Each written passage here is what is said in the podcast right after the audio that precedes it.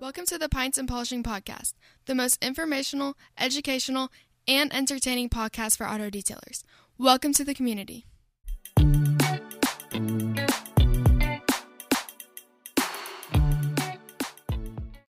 Hi, welcome to the Pints and Polishing Podcast. My name is Marshall Hill. You can find us at Total Auto Solutions on most platforms, or if you're on TikTok or the new Clubhouse, find us at Detail Supply app. Best way to get in touch with me is shoot me a text 918 800 1188. And that is exactly what Cody did. This is uh, a cool episode. Cody uh, listens to our episodes and he shot me a text and said, Hey, I got a question. And uh, you know what? I'm very grateful that Cody took his time not only to ask the question, but then, hey, I said, hey, why don't you hop onto the episode? Not everybody wants to. All good if you don't. No worries. We love the questions. But if you want to hop onto an episode and ask the question, man, we love that too. So this is episode that Cody asked a question on coatings. How do you know when to remove them? How do you know how to remove them? How do you know if there's a coating on there? How do you know how deep the coating is? Wow, how thick is it? Man, really great questions. Hope you guys enjoyed the episode. If you got any value out of it, please share, right? Go into the groups, share the link, tell people that you got a lot of great info out of it. Share to your detailing friends. That's how we build community. This is Marty, Total Solutions. Make it a great day. Cody, tell us about your business real quick. Give us a little 30 second, one minute scoop. Oh, um, so I've had a lot of stuff happen to me in the last month and a half to two months. I was working at a 16,000 acre plantation, um, help managing it and running um, hunts for quail hunting. We have guests that come in, spend 50 grand a week to hunt quail. Um, was doing that recently, moved to Georgia and was making the commute to work. All right, hold there. on. Nick, do you ever hunt quail? Yes, I have. All right. Oh, I've wow. never hunted quail, but I was one job I got while I was a mobile detailer right here in Oklahoma, as we just experienced many times. You can have some rough, rough winters where there's no way you're going to clean cars for weeks. So I even even with the snow and the ice, right? I couldn't clean concrete. So I found another, right? One of those random ones uh, where I knew a guy that he was a geologist and he would measure water for farmers. Now I would get to go to California, went over to the uh, uh, the fields where they were growing all the almonds, and was actually in one of the diamond grow farms. And we were measuring for so that they could find new water there. But I also spent time up north in like Kansas, Omaha, up through there. And you go out into those cornfields, man. You want to talk about quail? Wow, they love. I mean, you walk out there, and I Oh, mean, yeah. there was they would warn us because there was hunters that would be out there on a regular basis. You know, Oh, like, yeah. That's uh, awesome. you know, so we would, but you know, we'd be out there setting out our little things, and poof, poof, poof, you know, there they go. You know, it was, it was crazy. That's Yeah, awesome. So that you- that scares the crap out of you. So, Cody, you would lead people out to go hunt those birds. So yeah, we would go by horseback as well. So new school, everybody's on the, the side by sides or the rangers hunting quail. We do the old fashioned way, uh, horseback. Um, we have a lead huntsman. My job is to hold his horse when he gets down when the dogs point, and uh, I hold his horse and our guest horses. We have two hunters down at a time. So as I'm riding a horse, I'm running around Yeah. with three other horses That's crazy. while That's- marking birds that are shot or that fly off. It's it's a lot of fun. Oh, I bet it would be. All right. So, it, how did that get? How did that get killed? Corona killed it. So no, actually, it almost did. Um, but because of me moving an hour away, it wasn't justifiable to work there for the money. Um, and they used to feed us, uh, but because of Corona, we couldn't all be in our dining room to eat our meals for breakfast and lunch. So I'm a foodie, and that was one of the big things that got me to go there. And uh, I I decided I'm like, hey, it's not worth the money. I mean, it was a pleasure working here. I learned a lot and everything, but I need to do something else. So I found a local um, distribution center for Target, the the um, the department store, and uh, I was supposed to start there on the second, and I was going to work three twelves over the weekend, and then I'd have all week to do my detailing um, through the week. And two days before I was supposed to start, they said, "Hey, you can't start yet. You got to start wait till the 23rd." which I believe is tomorrow. and uh, so that put me through uh, a bit of a predicament because uh, I did leave the plantation for that job, and I've always had something, you know, to make the base salary for myself, my So wife, and want- kids. Are you in your own shop now? Is that what it is? I've had my own shop, but I was doing it more as the hobby thing, you know, as long as I was making my rent here, I was happy, you know, getting the cars in and just, you know, taking it slow while I build the clientele. I opened up in September. Um, and I mean, I've been kind of getting to pick what I do. So it's been kind of nice. I don't, I'm not here every day. Well, I wasn't here every day. And then that's changed. yeah, that changed drastically. So luckily, the week that I found out about that, I had a local uh, dealership reach out to me, and they were behind hundred cars that needed detailed, and they're like, uh, "When can you come and get some work done for us?" I'm like, "Uh, hold up." Let me come in, get a face to face. Let's talk about pricing and uh, expectations, and we'll go from there. And the pricing was decent, but I mean, at, at least it's guaranteed work. So um, it kind of pushed me to try Cody, it. can I full-time. can I ask you because I love it. I don't know. You said you've listened to the podcast. You know we've talked heavily about, detailers going in and getting work like that for dealerships. So, Yeah. uh, what can I get you to just ask you? I mean, ballpark. What what are you what are you getting paid? So for them, it's only a hundred bucks a car, but if there's stickers and decals, they'll pay an extra fifty. Um, which to me, stickers on the back window and stuff take less than fifteen minutes, so it's a Agreed. it's an easy one. But um, like today, I had a vehicle that had dog hair, and they don't pay extra for you know pet hair and stuff like Yeah. that. So it's been somewhat nice. I've been able to get some stuff out within two to three hours, and then days like today, it's like six, and it's like, eh, you know, Three But, uh, hours max. That's thirty.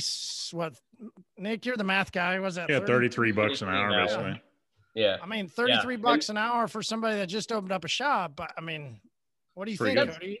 That's decent, but I mean, Decent. my goal as a shop is to bring in 50 an hour. So, but Yeah. because Okay. of dealership, you know, you've got to take a loss with dealerships, you know, so 33 is still pretty good. Um, Yeah. It's in the criteria that I want. I wouldn't say you got to take a loss working with dealership. I don't don't look at it that way. Look at it like you said, you got a really good foundation. You know, a hundred Right. bucks, you're right. I mean, we can bump that. You can play with them a little bit. Uh, Yeah. you know, but just getting that good solid work in, man. I'm I'm proud of you. Not too many people would Oh, would would step out and do it that way when you want to be. Uh, I think you said if you're talking paint gauges and PPF, man, really pumped for you that you would go ahead and do that to help uh, establish your business. And that's what we say, man. It's a great foundation. It doesn't have to be the main source of income, but like you said, man, if you can get a hundred cars, huh, that's yeah, that's a great start to your month. right. Yeah, exactly. All all right, so you got some detailer work, but uh, for the most part, you're trying to uh, trying to do what with your business? So just trying to grow it. Um, I've been dabbling in PPF. Obviously, I took a course in for Hexus body fence um, outside of Atlanta. I did that last March, right when Corona hit, and uh, so I kind of had, you know, in mind that I wanted to do a shop. Um, I've been a mobile detailer in this area for the last two years, but I was looking for the next, you know, something different. Um, I mean, around this area, obviously, everybody has a lot of competition, you know, with people that, you know, are detailers.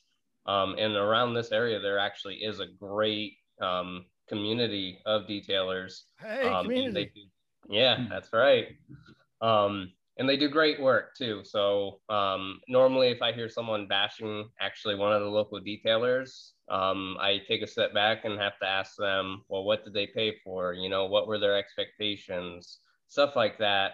Um, I had one client, he bashed one of the best detailers in our in our area, and um, he claimed that he put buffing marks in it. Well, vehicle was black.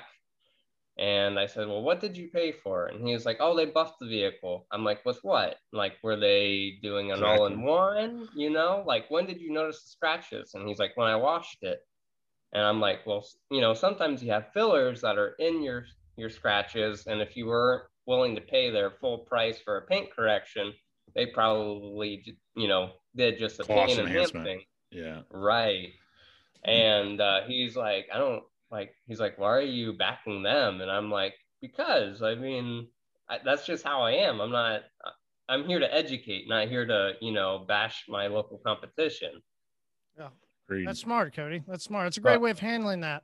All right. So, But, uh, Oh, yeah, go I'm trying to get into more vinyl stuff, and because I mean there isn't a huge like there isn't a lot of competition when you get into the PPF and the vinyl work. So I've been dabbling in that a little bit. Um, I actually last week just booked my first full car um, to do a full wrap on. oh, wow. That's Cool. awesome. So, Yeah. That's cool. man. yeah, Uh, so you sent me a question, uh, and I really appreciate you reaching out. Said you listened uh, and had a question, so wanted you to get on and uh, get you a chance, you know, ask the question, and that way we can uh, chop it up a little bit. So, man, thanks for taking the time to introduce yourself. Really appreciate you taking the time to come on and uh, you know ask us your question, man.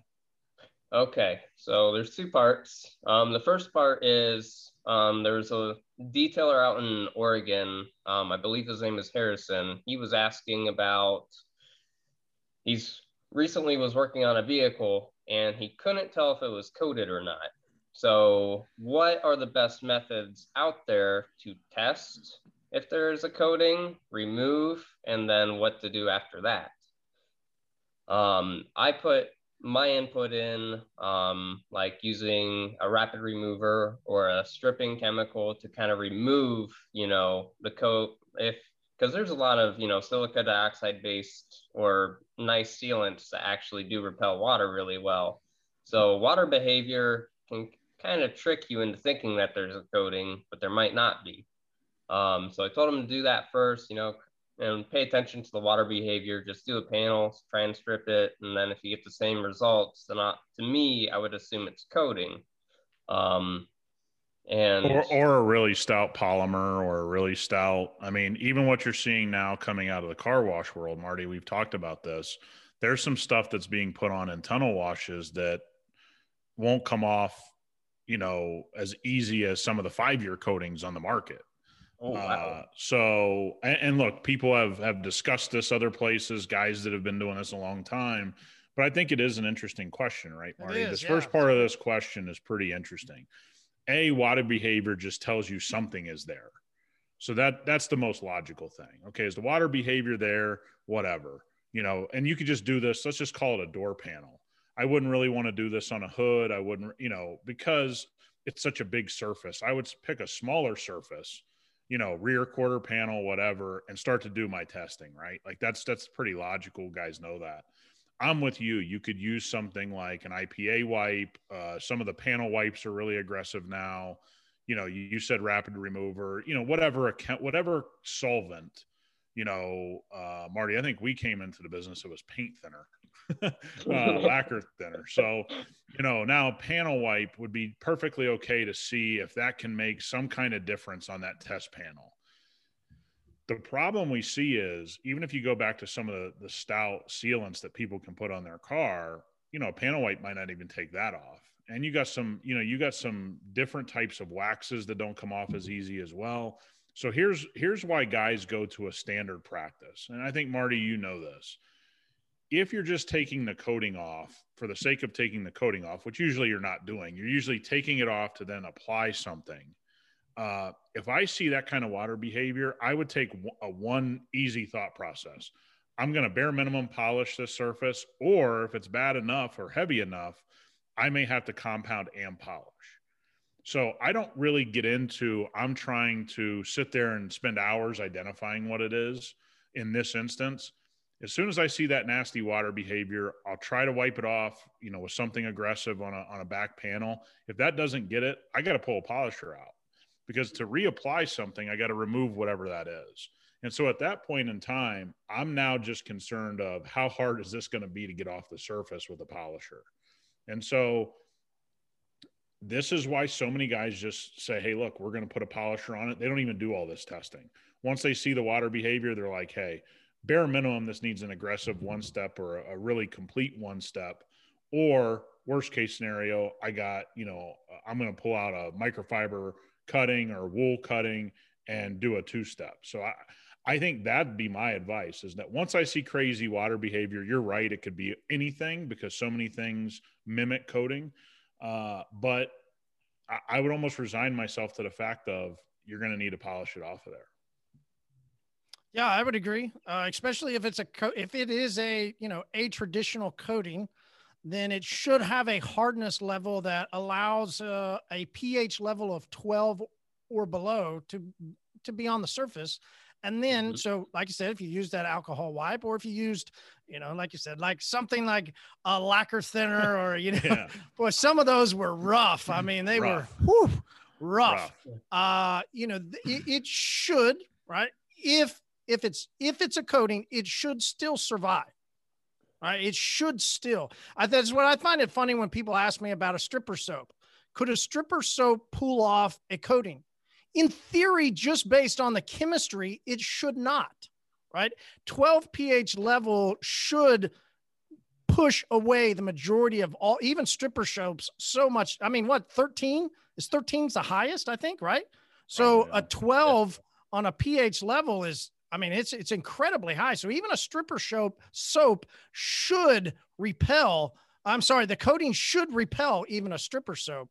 Uh, the only way I've found, you know, when I've done testing of trying to get uh, coatings off, is to actually get out a polisher and some yeah. polish and remove. I, it, eh, you know, and the only times I've really dealt with this question. So in, in all reality, when you know we've had a couple times where somebody has come back in uh, i've worked with a local detailer who got a phone call from a, a, customer and said it had been about a year that they had had cc 105 which is our three year coating been about a year since they'd had it on and they were not getting water repelling so customer was going to bring it in the detailer called me i said no problem man I, I can help you out over the phone or you know you're here locally so let me just swing by at the same time so we can see what's going on well, this customer had been just using a water. I mean, after talking to him, right? Talking, you know, we got it there, and of course, it was like, uh, it was kind of hit or miss. Some parts wasn't it wasn't exactly maintained.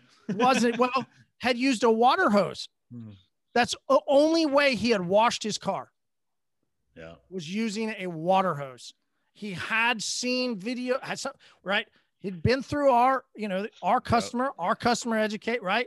Everything had been educated but he just thought, right, because he had watched something, he'd been over or about a year using a water hose to wash off his car, and it had worked up until over the last monthish when he started to see it wasn't working as much.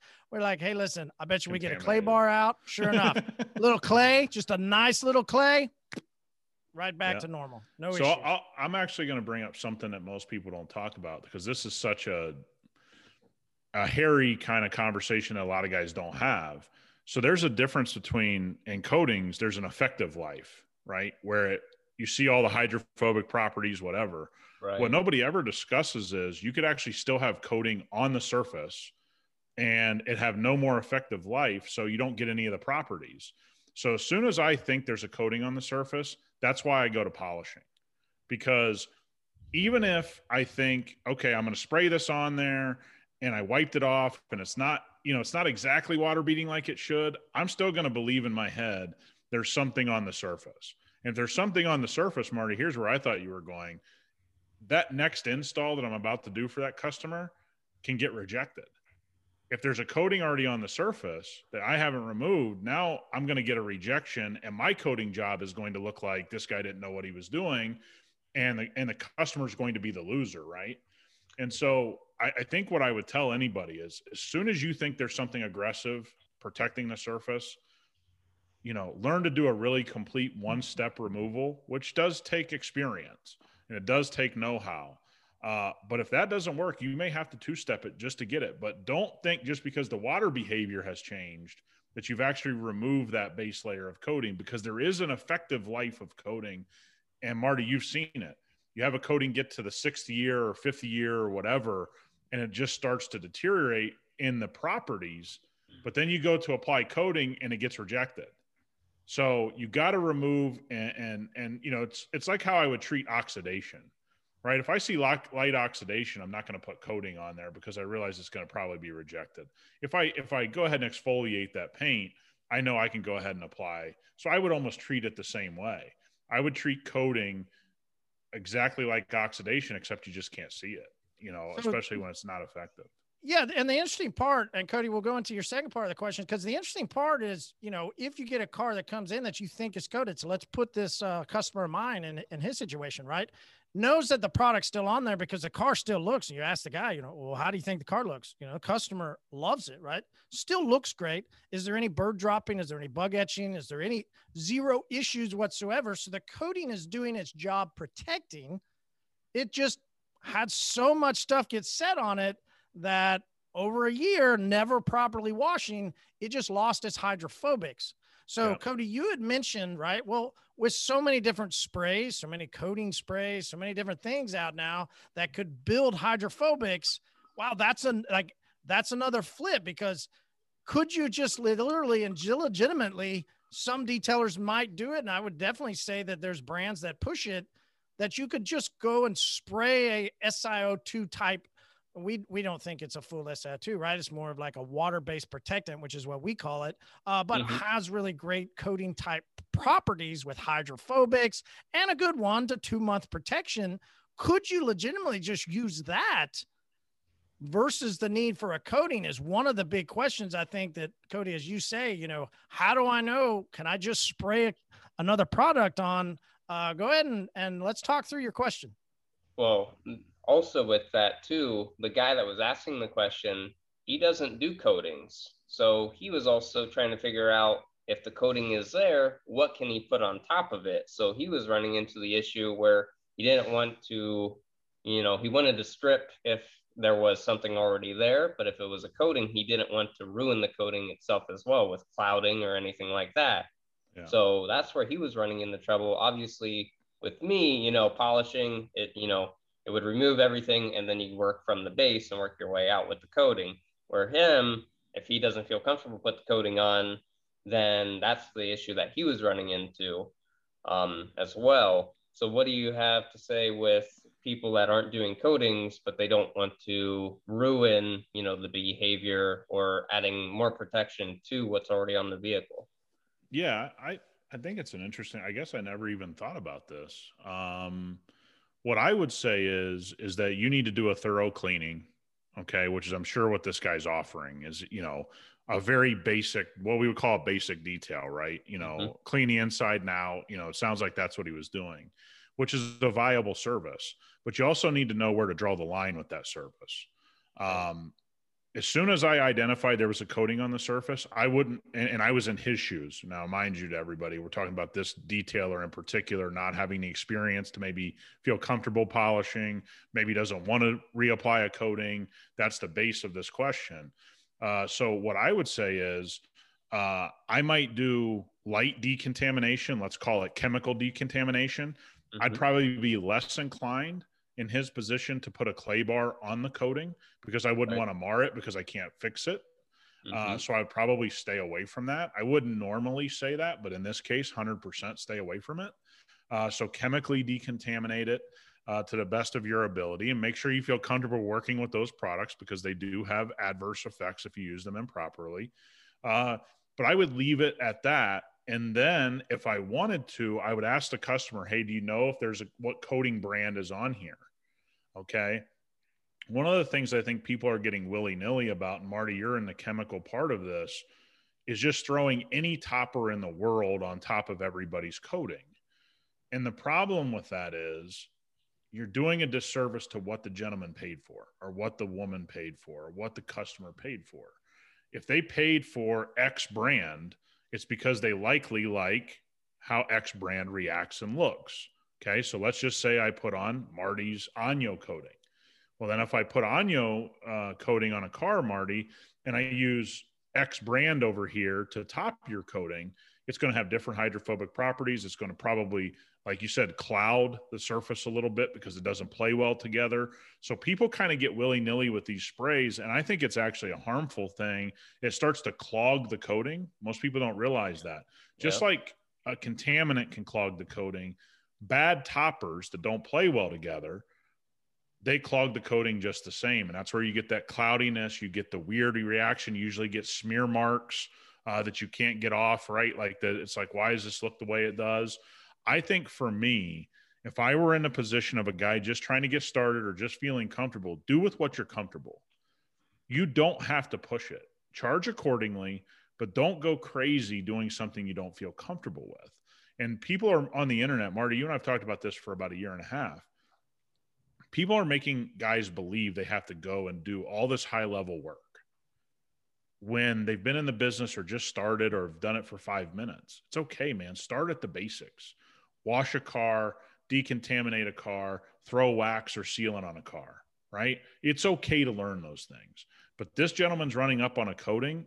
Don't do anything you don't feel comfortable with, and don't do anything that may damage that coating. So that's where I would be. I wouldn't do anything. I wouldn't try to spray something on it. I, I just wouldn't do that because of the negative aspects of if you don't know what the coating brand is, you could start to negatively affect that underlying coating that the that the customer paid for somewhere else. Right. All right. Good. Good advice. Uh, Cody was one. I think you're you had a question. That's why I thought we were going on the, the pin gauge, right? I got like, off topic. Uh, maybe think no again. worries. Yeah, like how do you determine, right? Then you went into a little bit more of a, a, a true. How do I know how much coating? Do I use a pin gauge? You know how let's say we do want to let's say somebody's coming in they've, they've got a, like a, a three year that they're into it and and it's a five year product right? And we want right. to give it a fresher or something right? How how do we determine how much coating is on there? It seems seems like if if coating companies are going to have these lifetime lifetime coatings if they're going to have a seven year a five year i mean those are long long long long years how do we know three years into it how much is actually there on the clear coat? Uh, I think was basically your question. Go, you know, help me. Yeah. Help yeah, me out yeah. if, that if was, I missed that it. was where I was going to end up going to was, uh, you know, everybody pushes the 10H hardness, you know, factor. Uh, great. That's awesome. You know, it holds up against some abrasion, but how much abrasion can it hold up to until it's completely gone? So um, is there different thickness levels between each installer or you know each kind of chemical company um, where you I, to me you would think the thicker the coating the longer it would last so yeah, yeah I, you know, I, let, I, yeah. Oh, you let me grab this one yeah. first. Let me grab yeah. this one first. All right, so I I would agree that yeah, there are coatings that are thicker than others. There's no doubt. I mean, multi-layer brands. When you look at the viscosity, right, how thin it's an mm-hmm. incredibly thin product that then you have to spend hours. I mean, I'm talking sometimes six, seven hours to put on all the different layers to then equal what, you know, one reason why I did CC 105 as a composite is it has a base layer and a top layer built into its matrix. So I'm I'm getting two layers while while only applying one application and it is much thicker. You can definitely tell when you, you know, pour it, drip it, you know, however you want to put it on your applicator. From that point, you can tell it's thicker. And then when you apply it, it's thicker. And then so I say, then, hey, it's just like a good thick woman, man. The more you take care of that good thick woman, boy, she gonna take care of you. That's just the way they do it. So uh. you just lay that stuff on real nice and thick, man, it takes care of you in a real, real nice way because you just you made sure to put it on thick. And I agree, Cody. Mm-hmm. That's why I mm-hmm. like to recommend, hey, you're getting, I mean, let's talk numbers again, Nick. If if my application cost is 50 bucks for CC 105 on a car, you know, what does that profit turn out to if I'm at 500 bucks? What percentage is that?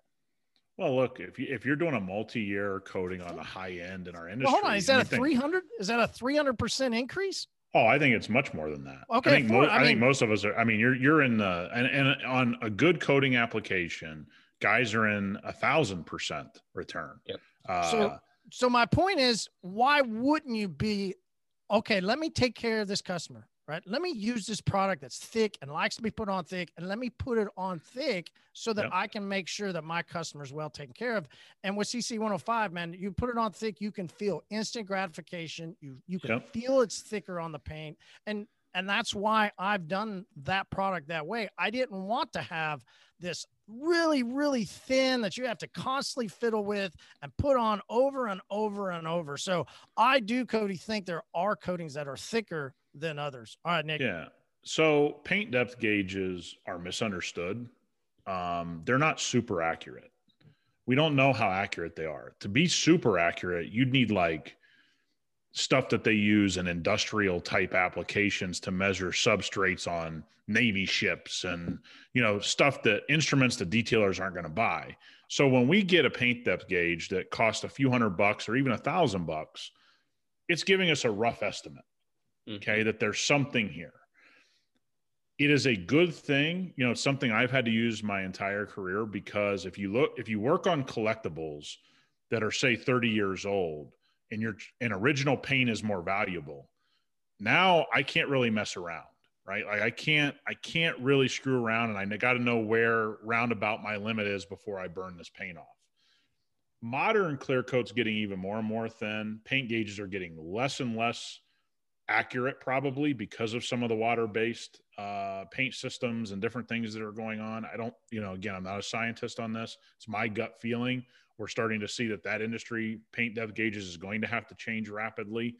But when it comes to coating, because paint depth gauges aren't super accurate, it's not going to super tell you to an accurate level what kind of coating is on the surface, right? Because it doesn't even do the stuff that's industrial grade, like the primer coat, really well.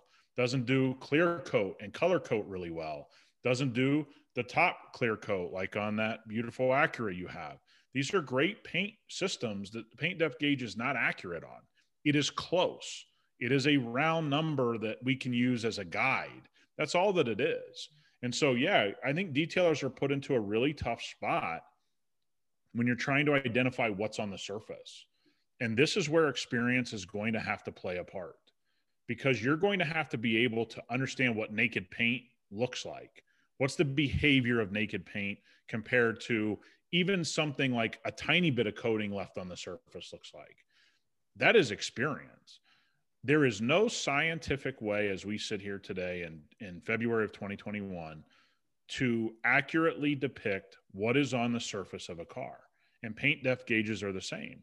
They can't even tell you, I mean, look, go to different substrates and look how paint depth gauges start to act crazy. Go to a carbon fiber panel if you don't have the proper paint depth gauge and see how they start to react, right? We were talking about that before we got on air.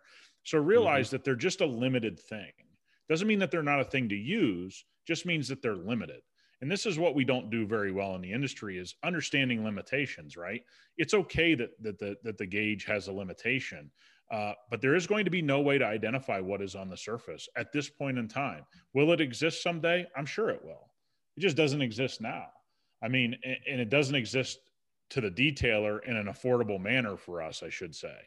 So right. that's where guys right. have to start to gain experience of how do I polish stuff off the surface, right? How do I get stuff off the surface?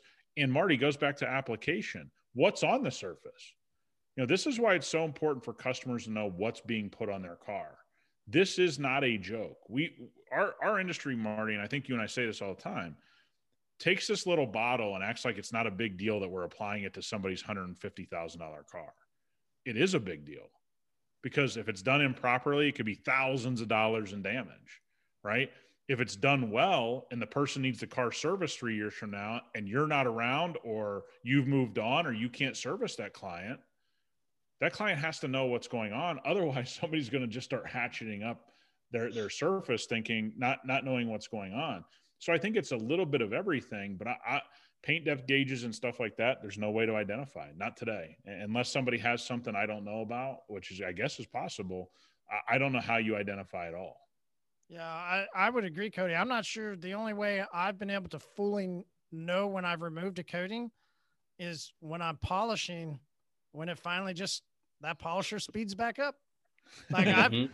I've I've sat there and worked on a on a helping DJ when he's got a customer that comes in that they weren't happy with whatever brand that the detailer put on and DJ was going to put on CC 105, you know, we would have to go around and polish it and we Nick same way like we didn't want to leave any on because we didn't want any Rejection. not sure right so we yeah. we going to need to polish all the way off. And that's the way we would find to do it is we'd start going along and, you know, if it was kind of catchy and grabby until it would just zoom and it would just, you could just almost feel and see that polisher just kind of speed back up once it finally broke through uh, Yeah, whatever that, that actually is a good way and i'll tell other people this uh, especially guys that polish a lot you'll see the residue on your pad uh, especially if you're using like a microfiber or a wool pad it'll get real gummy you know uh, and it'll Mhm. be gummy and it'll be gummy and all of a sudden you'll take another pass you'll blow it out and then you'll take your another pass and it won't be gummy anymore It- because it's not picking up so much residue uh, is where you're feeling the slickness, right? There, the mine's a little bit more of the technical side, but Marty's is the perfect way of saying it. Um, you will feel it start to glide on the surface a little easier, and you'll you'll feel everything start to change under the pad. But again, that's experience, Marty. I mean, you didn't know that until the experience was gained, and, and that's just one thing we don't want to say to guys. But I'm here to tell you that's what's going to happen. You're going to have to kind of experience it, and then you'll know what's happening. Cool. Cody, man, great questions. Really appreciate uh Awesome. Really appreciate you shooting me the the message and saying you had a couple questions and not everybody wants to hop on and, and come ask them. So we really appreciate you taking the time. I we see you're working and especially taking the time out of your day to hop on and ask that question, man.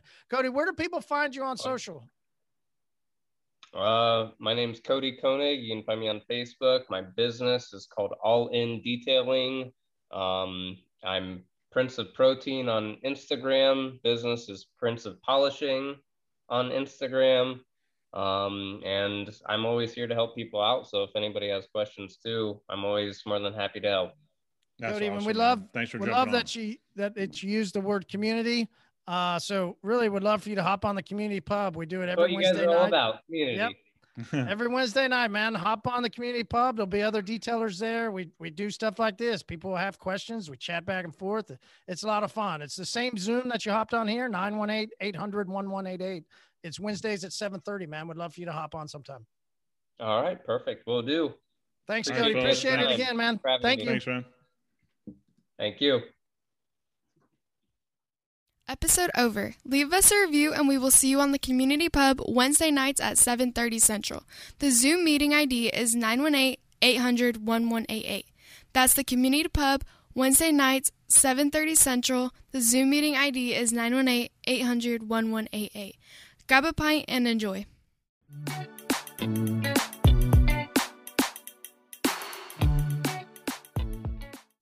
Ooh.